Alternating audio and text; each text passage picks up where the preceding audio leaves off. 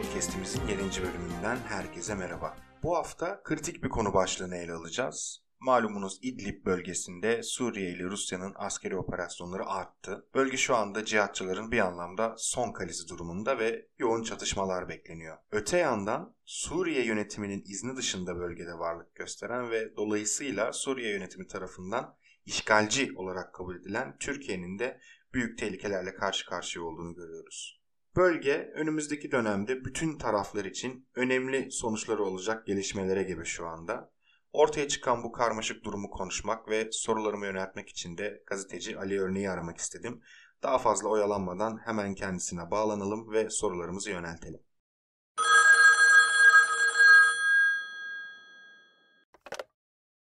Evet, sevgili Ali Örnek hoş geldiniz tekrardan. Merhaba Erkin. Hoş Merhabalar. Bulduk.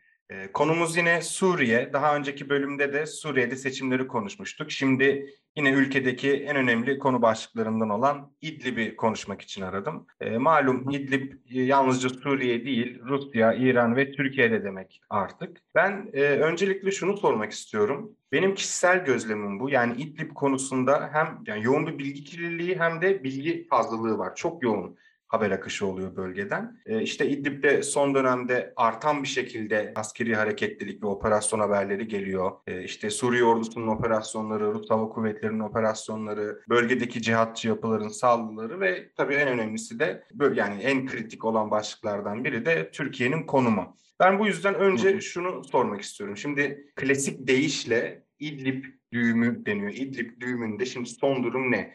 Kimler var orada ve nasıl bir e, taraflaşma söz konusu? Belki senin de dediğin gibi İdlib konusu biraz fazlaca dezenformasyon ve yanlış bilgiye dayanıyor, dayalı bir okumayla yürütülüyor. O yüzden biraz İdlib'in nasıl bu hale geldiğini kısaca bir izin verirsen anlatayım. Bence bu bugünü de anlamak için yani bugün aktörlerin neler yaptığını da anlamak için önemli bir nokta. Şimdi İdlib Suriye'nin kuzeybatı muhafazası Hatay sınırında e, Suriye'nin en küçük illerinden bir tanesiydi. 2011 savaşı öncesinde yaklaşık 2011'de savaşın patlamasından önce yaklaşık 185 bin nüfusu vardı İdlib'in. Savaş boyunca İdlib peyderpey cihatçı grupların kontrolüne girdi. Ama en büyük yani İdlib merkezinin düştüğü ve işte daha sonra da Cisre Şur en bence İdlib'in en önemli nahiyesi oluyor tabii Suriye yönetim sisteminde. Nahiyesinin düştüğü savaş 2015'te yaşandı. Şimdi İdlib ilginç bir yer. Yani bir yandan e, Burada cihatçı grupların tarihsel olarak güçlü olduğu yerler var. Daha önce ilk Müslüman kardeşlerin güçlü olduğu beldeler var. Mesela Binmiş gibi veya Han Şeyhun gibi. Ancak bir yandan da çok güçlü Suriye yönetiminin e, güçlü olduğu iller var tarihsel olarak da. Mesela bunlardan bir tanesi Cisr Şur. Tabii ki Cisr Şur 1980'lerde ilk önce isyanla e, anılan kentlerden birisi ama bir o kadar da içinde Suriye yönetimi yanlısı insanlar ve toplumsal olarak dokusu bu yöndeydi. Şimdi 2015'te cihatçıların ilgi alması hiç kolay olmadı. Bunun için çok büyük bir organizasyon gerekiyor. Özellikle Türkiye ve Suudi Arabistan arasında e, bir cihatçı koalisyon kuruldu işte Fetih Cephesi adı altında buradaki El-Kaide bağlantılı gruplar, işte ÖSO grupları vesaire bir araya getirildi. Bu da yetmedi Erkin.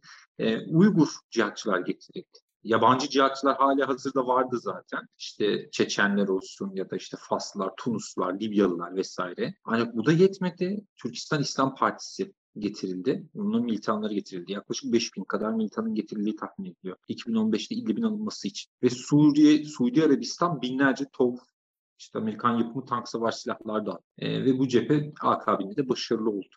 Ancak bugün İdlib tartışmalarında hep bir mülteci meselesi konuşuluyor ama bu dönemde de bir sürü mülteci yani binlerce kişi mülteci oldu. Tabi o zaman sözde tırnak içinde muhalifler kazandığı için savaşı kimse mültecilerden bahsetmedi ama İdlib'in çok kültürlü yapısı yok oldu. Mesela Darkuş Türkiye sınırında bir Hristiyan kasabasıydı ve bugün artık orada Hristiyanlar yaşamıyor ya da e, Cisri Şuur bölgesinde Aleviler vardı, e, Düzüler vardı Suriyeli.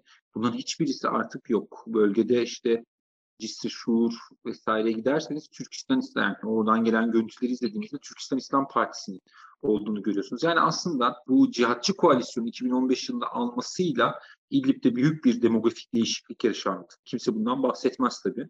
E, binlerce insan dediğim gibi mülteci oldu. Ancak 2015'te neden ABD, Türkiye ve Suudi Arabistan'ın böyle bir işe kalkışmasına izin verdi. Bence burası ilginç ve konuşulmayı hak ediyor Erkin aslında. Bugünkü de çünkü benzer noktaları var hala krizin. Uzatmayayım şöyle bir durum var. 2013 yılının Haziran ayında Suriye ordusu ve Hizbullah Kuseyir'de bir savaş kazandılar ve bu savaş Suriye'de rejim değişikliği hedefinin çok zor olduğunu gösteriyordu aslında rejim değiştirmek isteyen ülkeler için. 2013'ün Eylül ayı geldiğinde Obama'nın ünlü işte bu IŞİD'i geriletme ve yok etme stratejisi yani bu proje adı, adı altında Suriye'nin verimli topraklarının petrol ve doğalgaz bölgelerinin ele geçirilmesi, IŞİD'le mücadele adı altında YPG ile birlikte ele geçirilmesi hedeflendi. Ancak ABD'nin aynı dönemde bakıyoruz 2015'te İdlib cephesiyle e, meşgul olduğunu görüyoruz. Yani İdlib'de işte bu fetih cephesinin oluşturulması, tank savarlar dağıtılması vesaire. Bana kalırsa erken e, ABD, Türkiye ve Suudi Arabistan'ın o dönem Suudi Arabistan da aynı şekildeydi. Saplantılı bir şekilde rejim değiştirme hedefini YPG ile yürüttüğü bu Suriye'nin ekonomik belli bükme operasyonunu bir katalizör olarak kullandı. Yani Suriye ordusu İdlib'de meşgul edildiği için hiçbir şekilde Suriye'nin doğusuna yönelemedi. IŞİD'le mücadeleye yeterince kaynak ayıramadı ve e, aynı dönemde tam İdlib alındığı dönemde YPG'nin Haseke'yi ele geçirdiğini görüyoruz. Yani daha sonra da işte Irak sınırı boyunca aşağı ineceklerdi. Dolayısıyla Türkiye ve Suudi Arabistan aslında e, orada cihat yani bir Esad karşıtı mücadele, bir rejim değişikliği projesini değiştirirken aslında ABD bundan istifade etti. Ve İdlib'in unutmayalım ki İdlib'in el değiştirmesi Suriye Savaşı'nı başka bir noktayı da beraberinde getirdi. Yani başka bir dönüm noktasını beraberinde getirdi. O da Rusya'nın müdahalesiydi. Rusya İdlib'in e, cihatçılar tarafından alındığı Mayıs ayından sonra 2015 yılı Mayıs ayından sonra yani bir iki ay sonra da Rusya müdahalesi başladı. Dolayısıyla İdlib aslında Suriye'de her zaman bir düğüm noktasıydı bana kalırsa. Burada ee, konuyu dağıtmadan bir araya bir şey sormak istiyorum da peki İdlib'in bu denli bir düğüm noktası haline gelmesine e, savaşın seyri mi yol açtı yoksa İdlib'in İdlib'e has bir özellikten bahsetmemiz söz konusu mu? Tabii ki yani aslında İdlib'in özelliği bu. İdlib Türkiye'nin dibinde. Şimdi Türkiye Suriye Savaşı'nın ana e, güzergah noktası. Dolayısıyla bu Türkiye'den açılan ana ikmal yolları da İdlib'e açılıyor. İşte Babül Hava olsun. Daha aşağıda da hani bu bükülmez yani Hatay'ın aşağı taraflarında da bazı gayri resmi geçişler var. Onlar da hepsi İdlib'e açılıyor. İdlib ana ikmal noktasıydı. Suriye'de cihatçı grupların ilk tutunduğu noktalar İdlib kırsalı oldu. Aynı zamanda Suriye Savaşı'nda bir dönüm noktası olan Cisri Şur katliamı. O da aynı şekilde İdlib'de yaşandı. İşte cihatçılar Türkiye'den sızarak 120 e, tane asker veya polisi parçalayıp Asin Nehri'ne attılar. Çünkü İdlib dediğim gibi bir ikmal noktasıydı ama daha sonra Suriye ve Rusya, bu Rusya müdahalesi başladıktan sonra e, bir proje yürüttüler bana kalırsa ve e, Suriye'nin bütün geri kalan bölgelerindeki ÖSO'cuları ya da işte cihatçı grupları e, otobüslere bindirip İdlib İdlib'e yollama. Hani savaşacak mısınız? Ateşkes mi yapalım? Ateşkes yapalım. Peki biz ne olacağız? Siz de otobüslere binip yeşil otobüslere İdlib'e gideceksiniz ailelerinizle birlikte dediler ve aslında İdlib'i bir nevi bir cihatçı çöplüğü olarak kullandılar. Cihatçıları buraya boşalttılar. Ee, burada bence biraz da tabii jeopolitik bir yaklaşım sergiler. Yani stratejik bir yaklaşım sergiler. İdlib kırsalının temizlenmesinin Türkiye nedeniyle en zor yer olacağını düşündüler ve bütün e, şeyi de e, cihatçı yığınan Suriye'nin geri kalanındakini buraya yığdılar. E, dolayısıyla İdlib kendi içinde zaten Türkiye yakın olması nedeniyle, ana ikmal yollarının açılması nedeniyle bir öneme sahipti. Ancak Rusya ve Suriye'nin bu adımlarıyla beraber adeta Suriye cihadının tek kalesi kaldı bugün. Peki burada şimdi toplu halde taşınan cihatçılardan bahsettik. Ona dair de zaten e, çok fazla görüntü ortaya çıkmıştı o dönemde. Çok fazla haber de gelmişti. E, bu cihatçıların bir şekilde orada e, adı istihdam mı olur, başka bir şey mi olur veya bir korunma durumu söz konusu ve bir yanıyla da baktığımızda İdlib'le ilgili en önemli alınan kararlardan biri de Türkiye, İran, Rusya üçlü mutabakatıydı ve burada Türkiye'nin üzerine düşen görevlerdi. Şimdi burada şöyle bir madde dikkatimi çekiyor benim bu anlaşmada. İşte terörist grupların ayrıştırılması meselesinde anlaştılar. Ama bu terörist gruplar nelere göre belirlendi ve bunlar arasında geçişkenlik çok kolay değil mi? Yani hani terörist olarak kabul edilen bir grup çok rahat bir şekilde dahil olup terörist olmadan kabul edilebilir bir noktaya gelebilir aslında.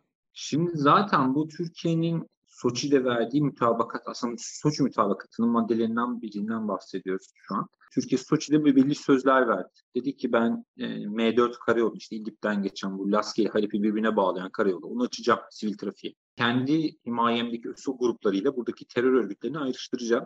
Ve benim himayemdeki grupların da Suriye ordusu pozisyonlarına saldırmasını engelleyeceğim. Şimdi bu sözleri verdi ancak bu sözlerin hiçbirisi tutulamaz. Zaten bana kalırsa tutulması da mümkün değildi. Çok ilginç bir şeydir bu.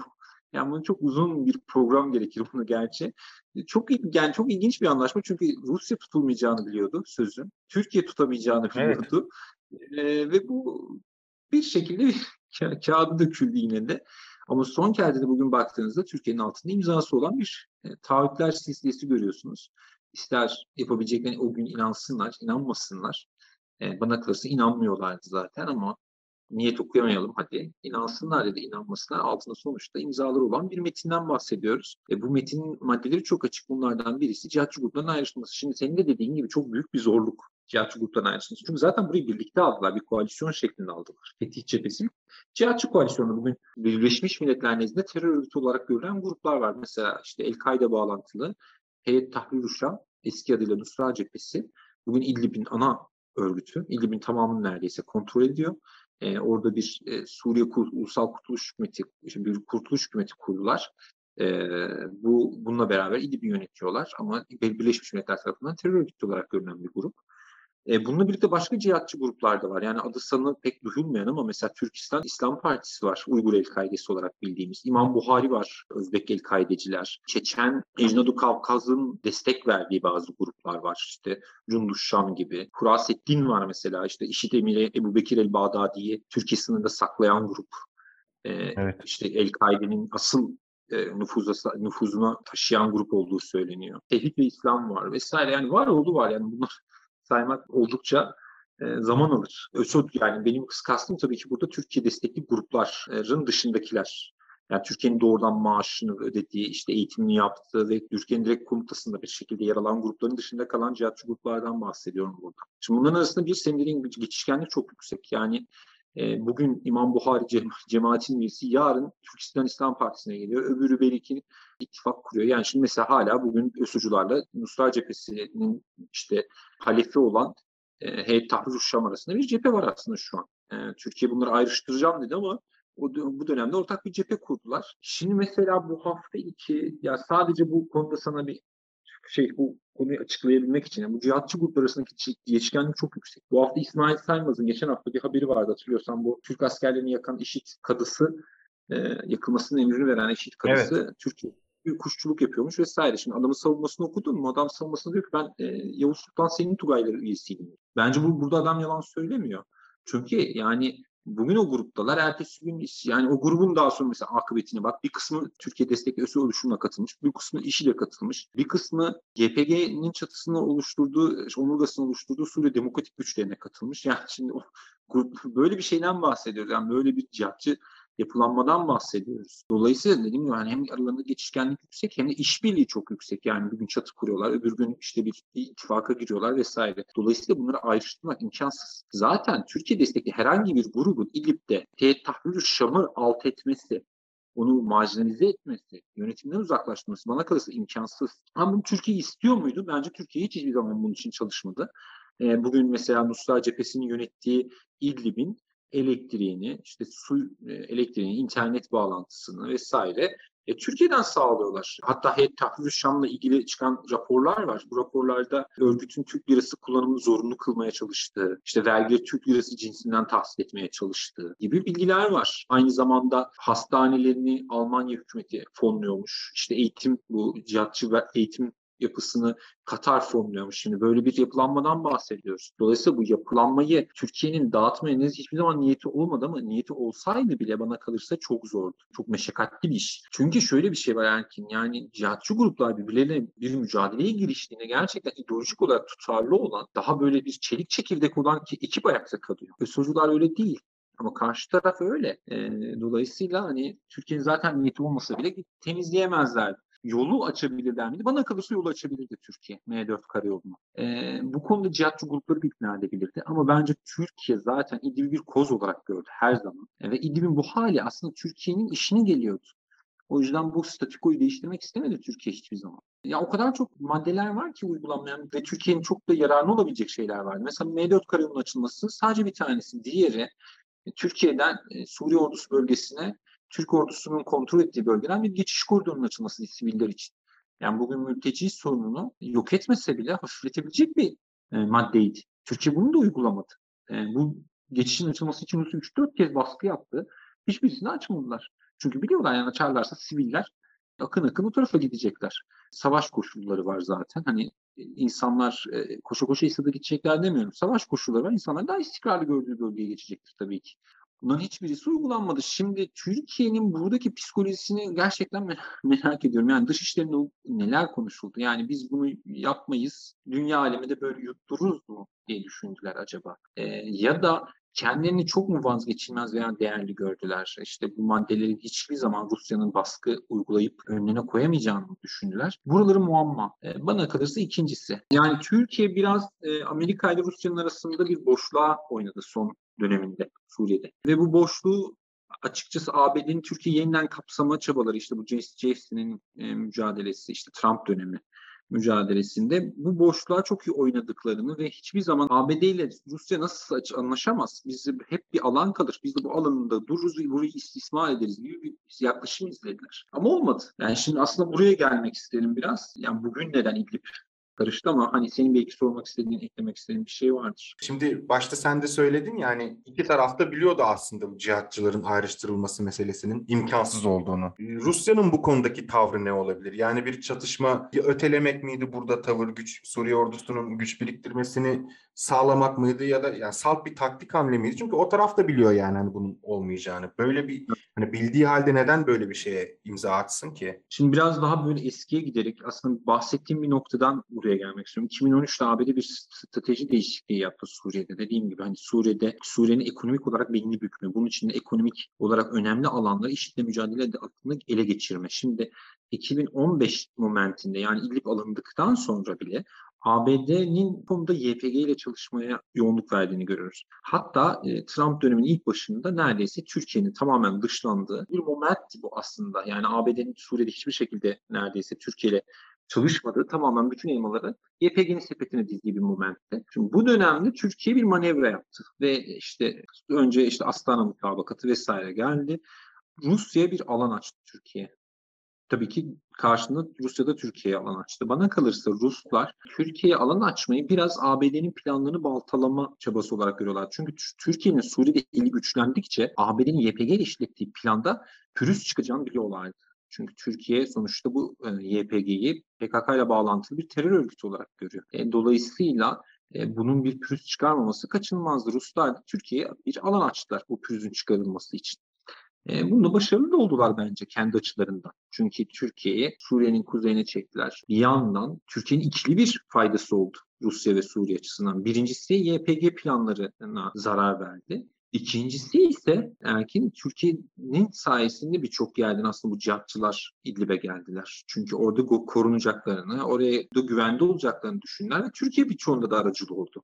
Hatırlıyorsan Halep alınması nasıl oldu? Türkiye destekli bir grup bir gece otobüse binip İdlib'e gitti. Evet. Orhan cephe çökünce bütün Doğu Halep, Cihatçı'nın kontrolündeki Doğu Halep gitti ve hepsi sonra İdlib'e gittiler Türkiye orada diye. Ama bu son olarak hani bu işte geçen sene bu kanlı İdlib savaşları oldu biliyorsun. Hani işte Türkiye e, bir günde mesela 35 askerini yitirdiği bir dönemden bahsediyoruz. O dönemin sonunda tekrar e, Moskova'da e, Putin ve Erdoğan arasında bir görüşme oldu ve benzer maddeler yine kayda alındı. Yine iki taraf altına imza attı. Bana kalırsa tam o dönem çünkü aslında o dönem neden birden Erdoğan çağırdılar? Çünkü o dönem asıl hatırlarsan geriye dönüp baktığında Moskova'ya Erdoğan gitmeye çalışıyordu. Ancak Rusya tarafı istemiyordu. İşte her gün bu konuda Türkiye açıklamalar yapıyordu. Gideceğiz, görüşmek istiyoruz, ilişkilerimizi tek, ilişkileri tekrar ele almalıyız vesaire gibi. Rusya hayır bizim böyle bir davetlerimiz yok diyordu. Evet gündemimizde yok diyorlar sürekli. Bence sonra şöyle oldu. İşte ABD'de Trump yönetimi yeni bir yönelime girdi tekrar. YPG ile Suriye'de istediklerini elde etme, tek başına YPG'nin sepetine elma dizerek bunu yapma planının çıkışsız olduğunu görmeye başladılar. Türkiye'ye ihtiyaç duymaya başladılar. Şimdi tam o dönem hatırlıyorsan Brett McGurk'un işte ABD Suriye özel temsilcisi, Türkiye işte ona PKK'lı diyordu. İstemiyorlardı hatta açıkça da söylemişlerdi. Onun gittiği yerine James Jeffrey'nin işte tam eskiden Türkiye Büyükelçiliği yapmış bir isim olan James Jeffrey'in geldiği dönem oldu ve James Jeffrey Rusya karşıtı mesajlar verdi vesaire. Ve Trump'ın bir şekilde YPG ile Türkiye'nin arasını bularak da olsa artık buradaki dengeler nasıl kurulacaktı bilemiyorum. Ama ABD'nin yaşadığı sıkışıklığı çözme hamlesi oldu. Bence Rusya da bunu gördü ve bunu görünce Rusya bu plandan yani bu savaşı da sonlandırdı. Zaten Erdoğan'a bir anda davet çıktı. Erdoğan Moskova'ya gitti. Yeniden aynı maddeler imzalandı. Bana kalırsa taktik bir manevra izlediler. Bir zaman kazanmaya çalıştılar. Erdoğan'ın da zaman kazanma ihtiyacı vardı. Rusya'nın da zaman kazanma ihtiyacı vardı. Ve bunun e, adı da ikinci şey Moskova'da Soçi'nin aslında ikinci kez tasdiklenmesi oldu. Şimdi bugün ne oluyor? Bana kalırsa işte bugün yeniden bir yönelim meselesi var. Bence İdlib'in, İdlib'i zaten çok özgün yapan şey Suriye Savaşı'nın neredeyse bütün safhalarını İdlib üzerinden takip etmenin mümkün olması. Bugün ne oluyor? ABD ile Rusya arasında bir görüşme var Cenevre'de. Ve bunun e, heyet başkanı tekrar Brett McGurk. E, şimdi Brett McGurk çok önemli bir isim. E, buna dair bir e, parantez açmak isterim bu noktada. Brett McGurk iki, iki tane ünlü açıklamasıyla benim aklıma geliyor sürekli. Birincisi İdlib 11 Eylül'den beri e, ortaya çıkmış en büyük El-Kaide barınağıdır lafı ve bunda, bundan da Türkiye'yi sorumlu tutması. Daha sonra bu açıklamasında Türkiye sorumlu tutmaktan özür diledi. İkincisi de Brett McCook sürekli olarak şunu söylüyor. Biz işte bir vadede bu ABD Suriye'den gitmek zorunda. Bunun öncesinde bizim işte Ruslarla da oturup Kürtlerle Şam'ın arasında bir anlaşma imzalatıp buradan çıkıp gitmemiz lazım. Brett McCook böyle düşünüyor. Şimdi Brett McCook tek başına ABD politikalarını belirler mi? Hayır. Ama Obama döneminde Suriye özel temsilciliği yapmış. Daha sonra da adeta Trump tarafından kovulmuş bir ismin tekrar Biden döneminde geri gelmesi bence sembolik olmanın ötesinde bir anlam taşıyor. ABD'nin bu plana e, yeniden yöneldiğinin en büyük de bence Brett McCook'un gelmesi. Brett McCook görüşmeleri yürütüyor. Demek ki aslında e, sahada bunun bir yansıması olacak. Çünkü Rusya ile ABD bir şekilde görüş ayrılıklarını sahip olmakla beraber bunu bir kenara bırakan ve bir çözüme bu çözümün hani Suriye halkı için çok ne kadar hayırlı olup olmadığından bahsetmiyorum. Elbette ki ayrı bir tartışmanın konusu ama bir çözüme yaklaştıkları anda yani Türkiye'nin kendisine yer buldu Rusya Türkiye ABD çekişmesinde bu çekişmenin ortadan kalkmaya başladığını düşündüğünüzde e, Rusya o zaman Soçi'de tutulmayan sözleri yeniden hatırlatır. O zaman evet. fırsat var. Çünkü e, şunun dikkat ettiğiniz mi bilmiyorum ama yani insanların ben bunu yazdım birkaç kez de insanların en çok dikkat etmesi gereken noktalardan birisi. Bundan önce bütün İdlib operasyonları şöyle başladı. İşte ABD Esad kimyasal silah kullanmak üzere dedi birdenbire. Kullanırlarsa vururuz dediler. Hatta bir tane o İdlib operasyonunu Trump tweetimle te- e, tehdit ederek engelledim diyerek hatırlıyorsan evet. şov yapmıştı. Ee, şimdi böyle açıklamalar yapıyordu ABD. Hadi ABD'nin İdlib'de bir siyasi projesi artık yok. Bu bir açık gerçek. Yani oradan Şam'ın fethine gidemeyeceklerini biliyorlar. Ama İdlib'in bir sorun olarak kalmasını istiyorlar. Çünkü iki şey hizmet ediyor İdlib onlar için. Bir, e, Türkiye-Rusya ilişkilerini sabote ediyor.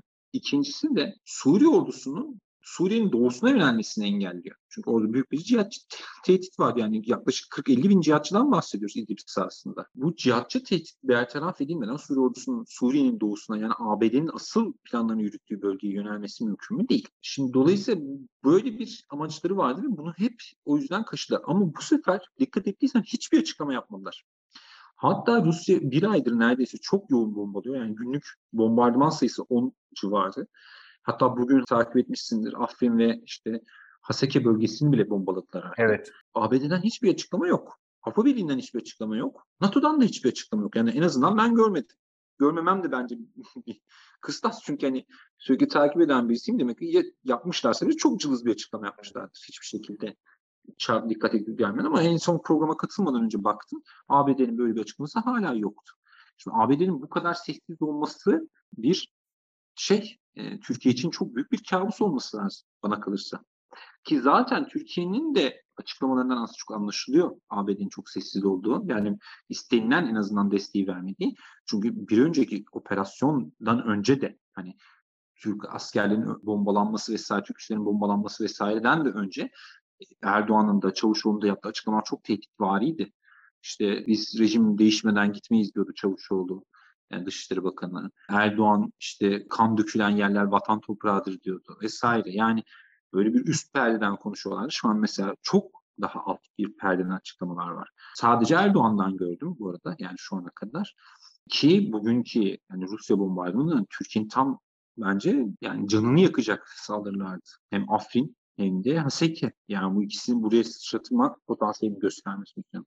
Türkiye'nin sessizliği dolayısıyla bence uluslararası kamuoyundan destek alamamasından yani ABD'den beklediği desteğin gelmemesinden kaynaklı. Ve belki dikkat etmişsiniz yani Erdoğan tek açıklaması oldu. O açıklamada da ilginç bir nokta vardı. Diyor ki Rusya ve İran'la biz bu, burada varız. ABD zaten gidecek. ABD gidince biz burada bir barış şey oluşturabiliriz. Bu arada Suriye rejimi bize en büyük tehdittir. Yani şimdi burada zaten bir yani nasıl diyeyim yine hani İdlib'de olduğu gibi belki de evet. bu açıklamanın kendisine ne kadar inanıyorlar orasını tam bilemiyorum. Çünkü Çıkma, çıkmaz olduğu baştan belli aslında açıklamalar bunlar. Yani evet o zaman Rusya ile ve İran'la nasıl barış projesi geliştireceksin? Çünkü bu ikisi Suriye yönetimiyle beraber çalışıyorlar. Aslında Erdoğan bir nevi şey demeye getiriyor. Yani Esad'ı bir kenara itin, gelin biz burada patron olalım demeye çalışıyor hep beraber. ABD de gidiyor ne güzel diyor. Ama şunu unutuyor. 2013 gibi zorlu bir momentte Esad'ı bırakmayan Rusya ve İran 2021 gibi ABD'nin Suriye ambargosunun bile delindiği, ABD'nin onayıyla delindiği, kimsenin Esad'ı devirmekten bahsetmediği, muhalefetin bile bahsetmediği ilginç bir şekilde. Hatta El-Kaide'nin bile bahsetmediği son röportajlarına bakıyorum. Yani İdlib'i savunmaya adamışlar kendilerini.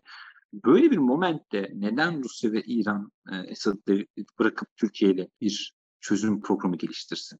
Bence buradaki asıl mesele zaten Erdoğan'ın da buna hani çok inanarak söylediğini düşünmüyorum. Yani bunun bir şey olduğunu düşünmüyorum. Hani nasıl diyeyim inanarak söylemeden ziyade üçüncü maddenin bir ön koşul olduğunu yani işte Esad'ı bırakın gelin meselesinin bir ön koşul olduğunu sanmıyorum. Ama şunu söyleyebilirim. Türkiye bana kalırsa asıl korkusu Türkiye'nin ve Erdoğan'ın da bu işte ABD karşıtı çıkışları iten şey Türkiye bence Cenevre'de Rusya ile er, e, ABD arasında bir şeylerin pişirilmekte olduğunu görüyor.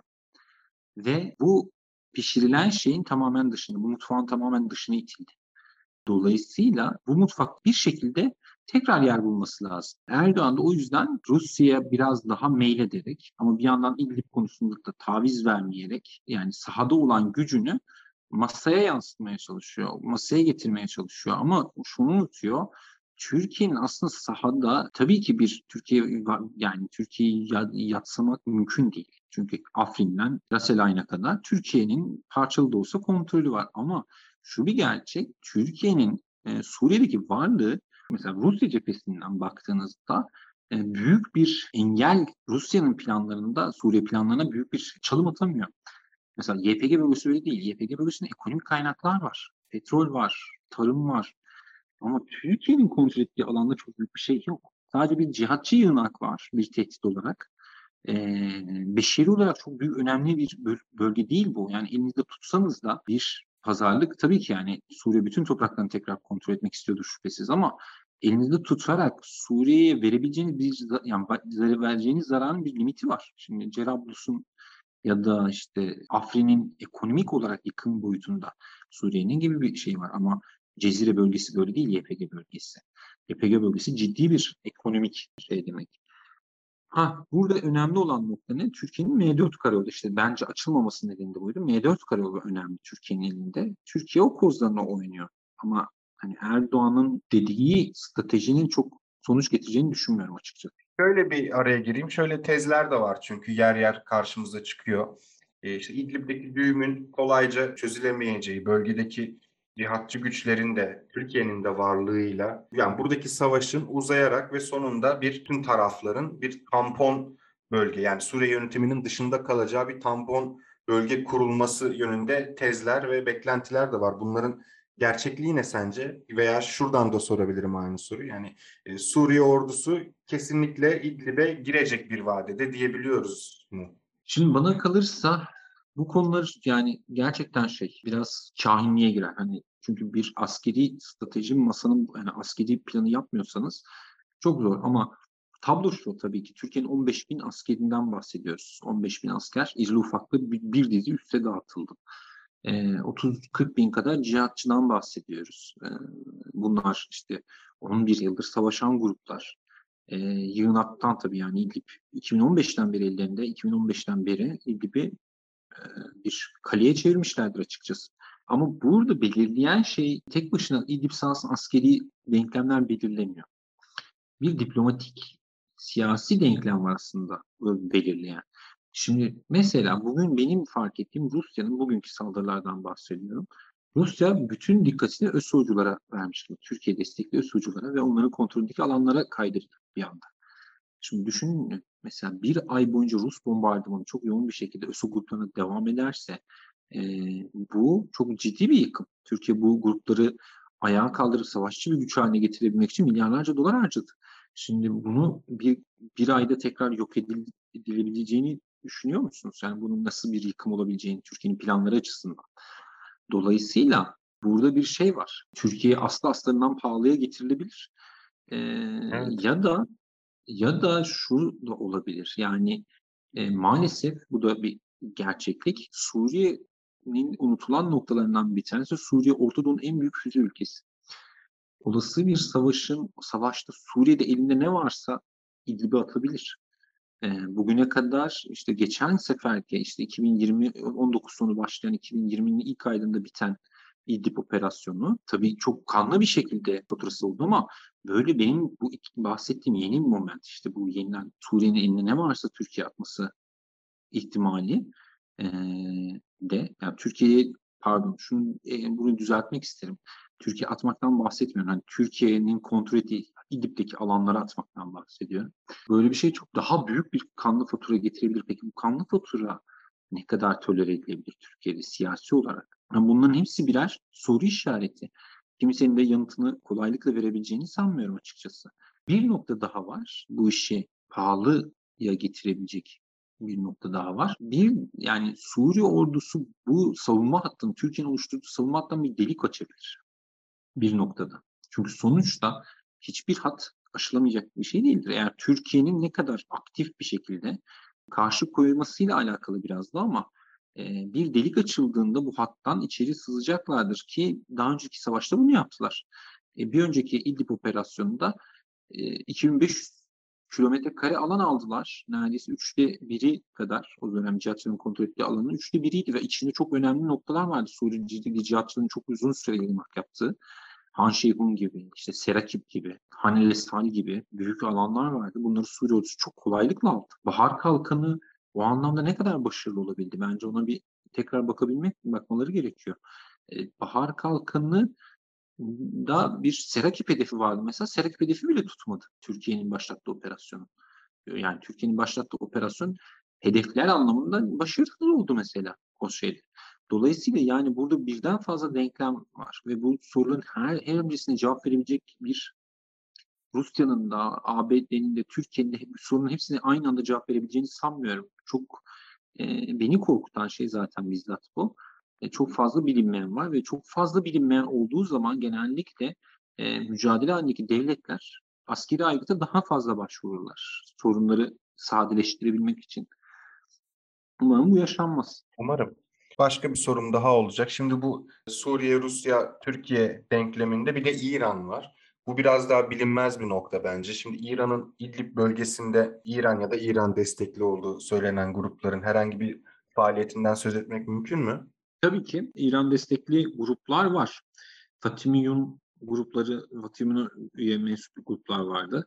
E, son İdlib Savaşı'nda işte bu Bahar Kalkanı'nın olduğu dönemde Hizbullah'ın da birlikleri vardı bölgede. E, özel hatta özel harekat birliklerini getirmişlerdi.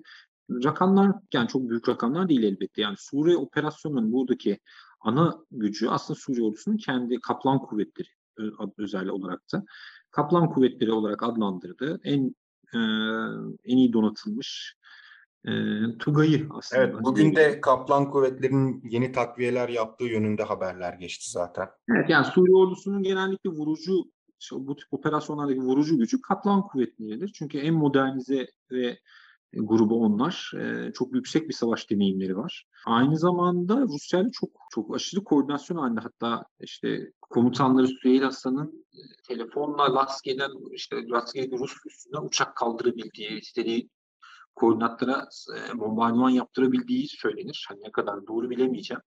Ama hani Putin'i Mem'de karşılayan kortejde olması bir fikir veriyor aslında. İşte hatırlıyorsan Esad'la Putin Süheyl Hasan hakkında konuşmuşlardı. Kılıç Evet. verdi daha sonra ya kendisine kahramanlıklarından ötürü.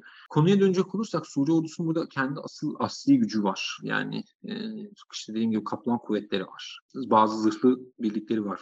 Bu Halep güneyinde konuştu daha çok. Burada da zaten İdlib'de de kendi rakamlarıyla başa çıkabileceklerini düşünüyorum. Tabii ki İranlar var. Yani İran destekli gruplar var ama bunların sayısı e, çok abartıldığı kadar değil. En azından 2016 işte 17 Halep savaşları dönemindeki kadar hani bu grupların dahilinden söz edemeyiz. Bir öncekinde de zaten öyleydi.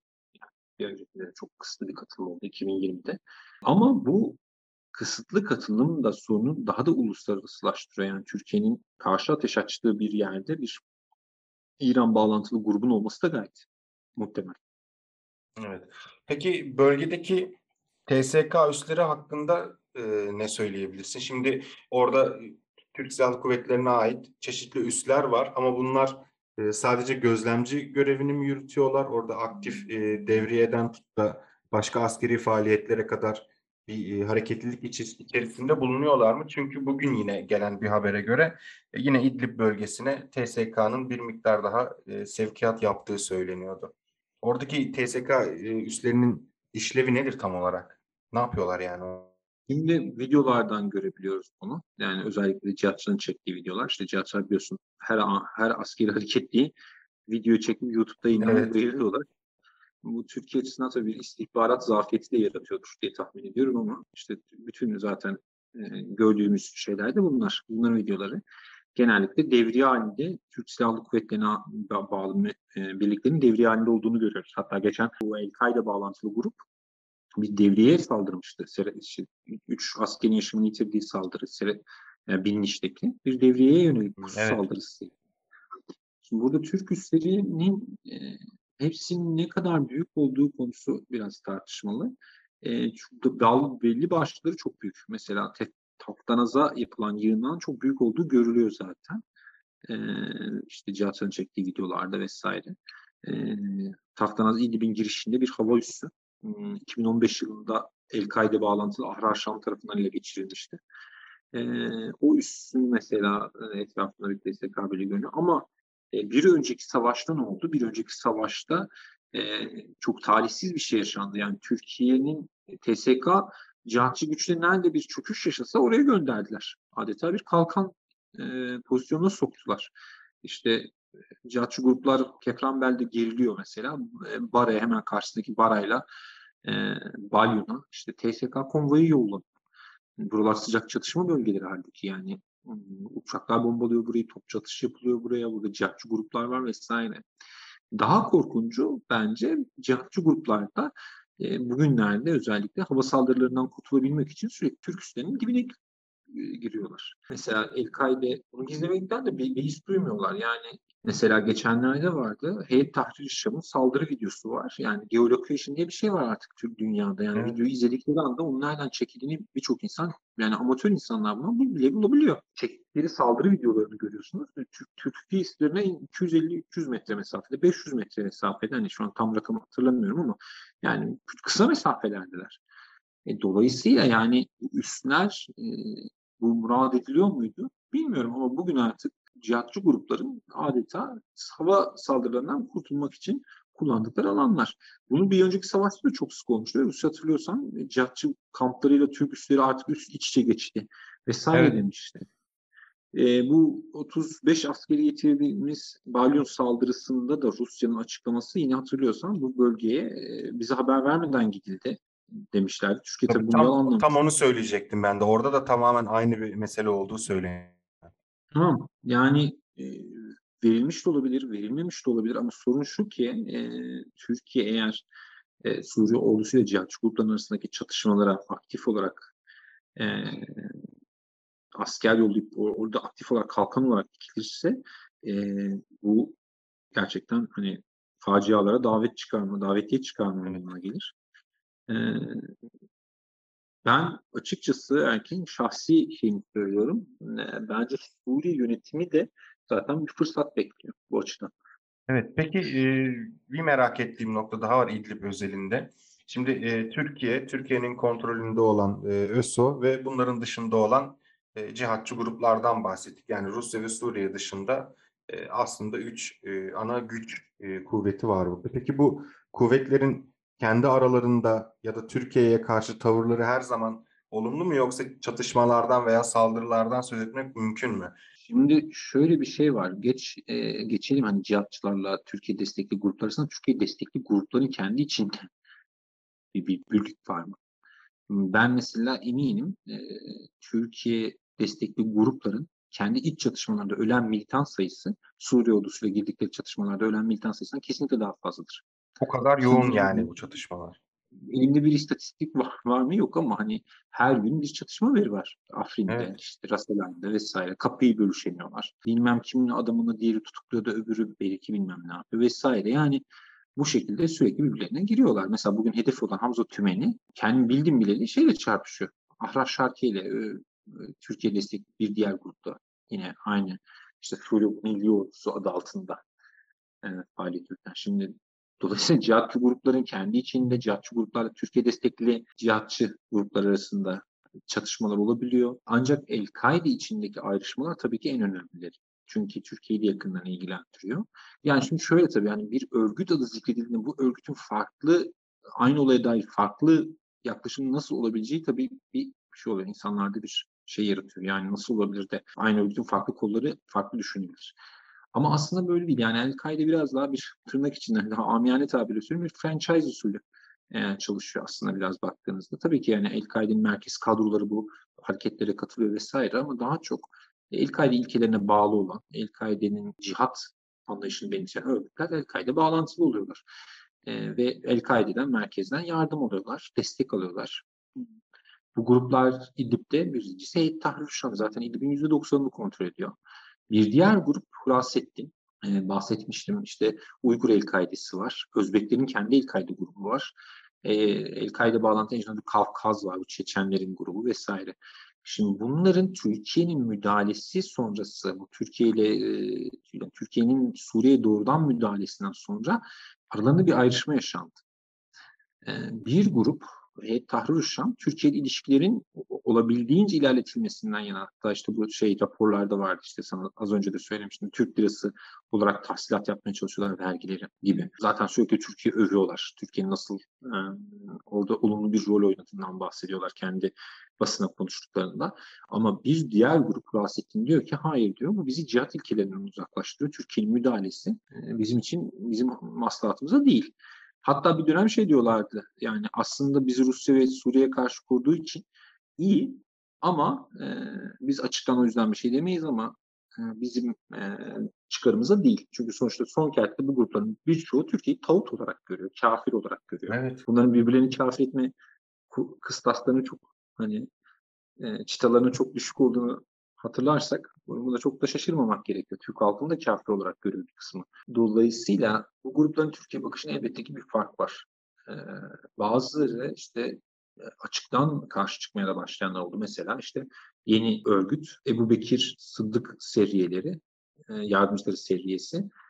E, bu grup Türkiye'ye işte Biniş'teki saldırıyı düzenleyen gruptu. Daha önce de bir iki yerde saldırı düzenlediler. Kimileri bunların Hurasettin'le bağlantılı olduğunu söylüyor e, Rasettin'in bir çatı örgüte dönüştüğünü ve işte bu HTŞ'den, Tahrir Şam'ın baskısından, çizgisinden e, bunalan grupları cezbettiğini iddia ediyorlar. Yani birçok şey oldu son dönemde. İşte Çeçenler, Çeçen evet.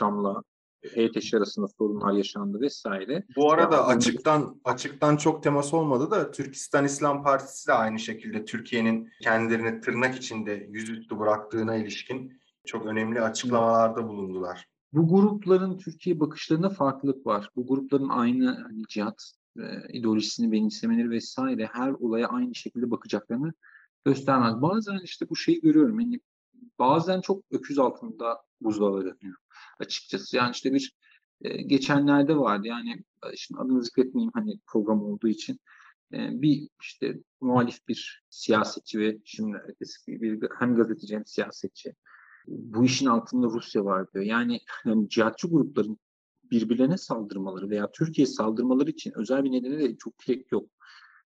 Şunu da söyleyeyim Erkin, yani bunların altından falanca istihbarat örgütü çıksa, filanca istihbarat örgütü hiç şaşırmam açıkçası. Bunu da söylemek lazım. Evet, evet.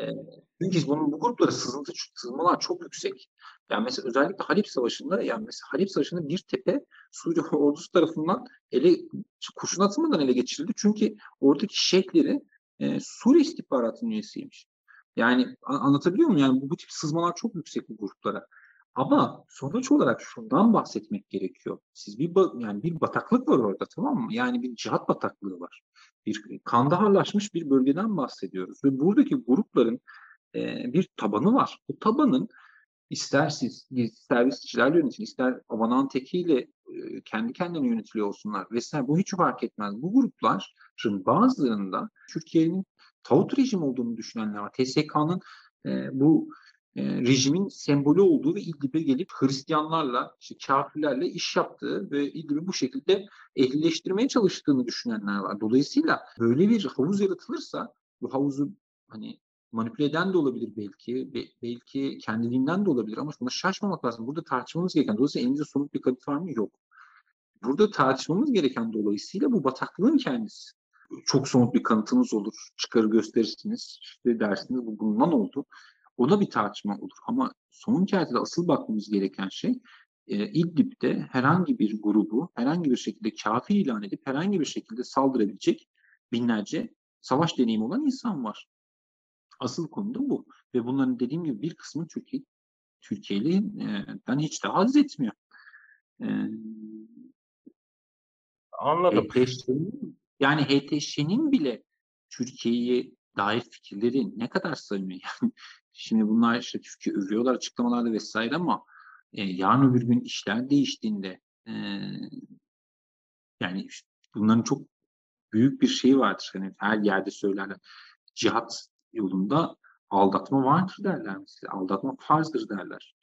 E, caizdir derler pardon. Yani düşmanı aldatabilirsin. Şimdi Türkiye'nin e, hatta hep bir şey örneği verirler.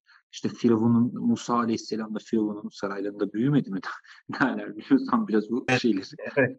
Yani e, Türkiye'de bugün Türkiye bugün onlar için Firavun olabilir ama kendini Musa Aleyhisselam olarak görüyor olabilirler. Sorun zaten burada. Yani ben bütün bu konuştuklarımızdan şöyle bir senaryo çıkarıyorum. Yani tamamen birbirinin içine geçmiş ilişkiler, ne olacağı belli değil ve benim gördüğüm e, aslında sadece Türkiye açısından bakıldığında sadece Rusya ve Suriye'den değil doğrudan Türkiye'nin tutmakta ısrar ettiği bölgelerin içinden de aslında çok yoğun bir tehdit potansiyeli var Türkiye'ye karşı. Tabii kadarıyla. ki. Yani insanların algılayamadığı şey şu. Diyorlar ki yani bu konu çok manipülatif bir şekilde tartışılıyor bir kere. 4 milyon mülteci gelir deniyor. Bunu geçenler söyledim. Yani Suriye'nin savaş önceki nüfusu 21 milyon. 7 milyon dışarıda mülteci var. Kaldı sana 14 milyon. Yani %30'u 35'i İdlib'de mi yaşıyor? Bu rakam gerçekçi olabilir mi?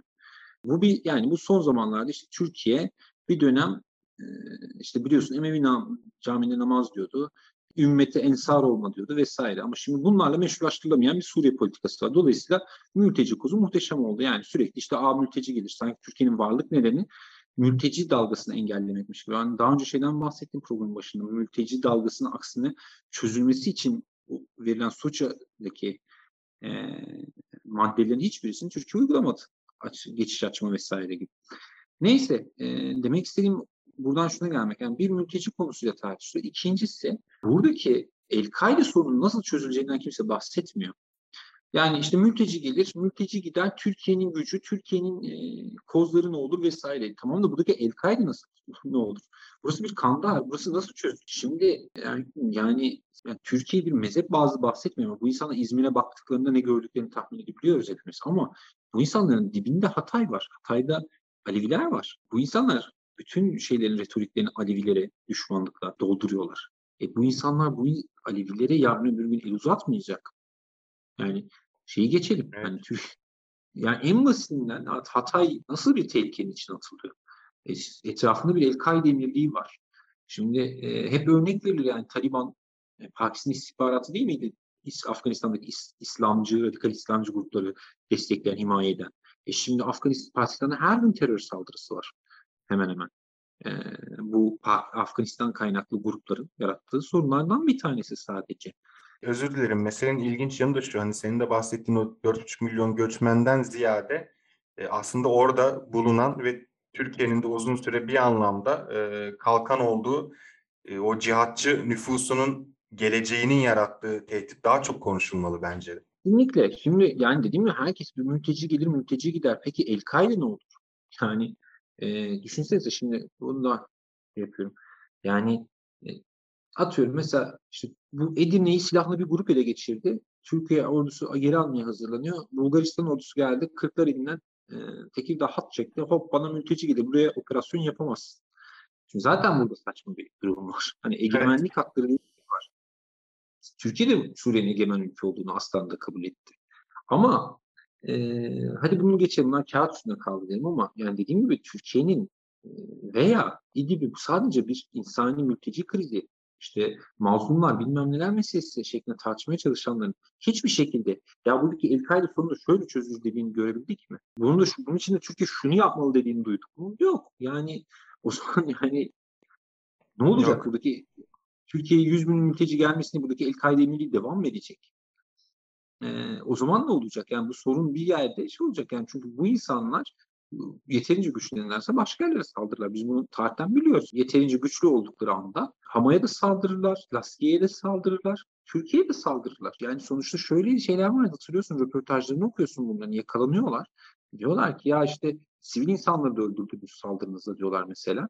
Diyor ki ya işte bizim öldürdüğümüz sivil insanlar zaten cennete gidecek bizim sayemizde diyor. Yani şimdi bu kafa yapısındaki evet. insanın e, Türkiye'nin başına bela olmayacağını kim şey yapabilir, düşünebilir? Ama kimse bu tehditten bahsetmiyor. Böyle bir tehdit var. E, Erkin sadece cihatçı gruplar değil, yani bu radikal İslamcı, köklenci gruplar değil. Türkiye destekli cihatçı gruplardan işte. Onları da cihatçı diyorum. Hani çünkü onlar da sadece cihat için söylüyorlar ama ya bunlar da tehlikeli gruplar. E bunların yani e, bir kere bunların başındaki insanlar savaş ağları. Çok açık. Ebu Amşa işte vesaire bir sürü savaş ağası yönetiyor bunları. E bunlar narkotik işlere giriyorlar, adam kaçırma işlerine giriyorlar vesaire. E, geçen daha bizim tırcıların eylemi vardı işte bizden sürekli rüşvet istiyorlar diye. Şimdi bu grupların olduğu yerlerde, bu tip grupların yapılaşmaların olduğu yerlerde daha radikal grupları bir mıknatıs gibi çeker böyle yerler. E, çünkü orada bir e, nasıl diyeyim sıradan insanın bir hayal kırıklığı vardır. Bir bu varla gelen işte, tırnak içindeki muhalefetle, muhaliflere bir nefret vardır. O nefret hemen kendisine radikal İslamcı bir e, çıkış bulur. Bu böyle yerlerde örgütlenmeleri de çok kolaydır. O grupların içine sızmaları çok kolaydır. E, o grupları manipüle etmeleri çok kolaydır. Onu, yani bu da olacaktır. Bu da olacaktır. Yani bugün olmaması ya akut bir şekilde karşımıza çıkmaması yani karşımıza çıkmayacağı anlamına gelmez. E, hatırlıyorsan Ebu Bakir Bağdadi İdlib'de öldürüldü ama sözcüsü Fırat Kalkanı bölgesindeydi öldürüldüğünde rüşvetle veya e, ideolojik olarak sevdikleri için bir şekilde e, sakladılar onu orada. Böyle yerler bela. Türkiye'nin başına da bela olacaktır. Türk halkının en azından başına bela olacaktır. Maalesef öyle.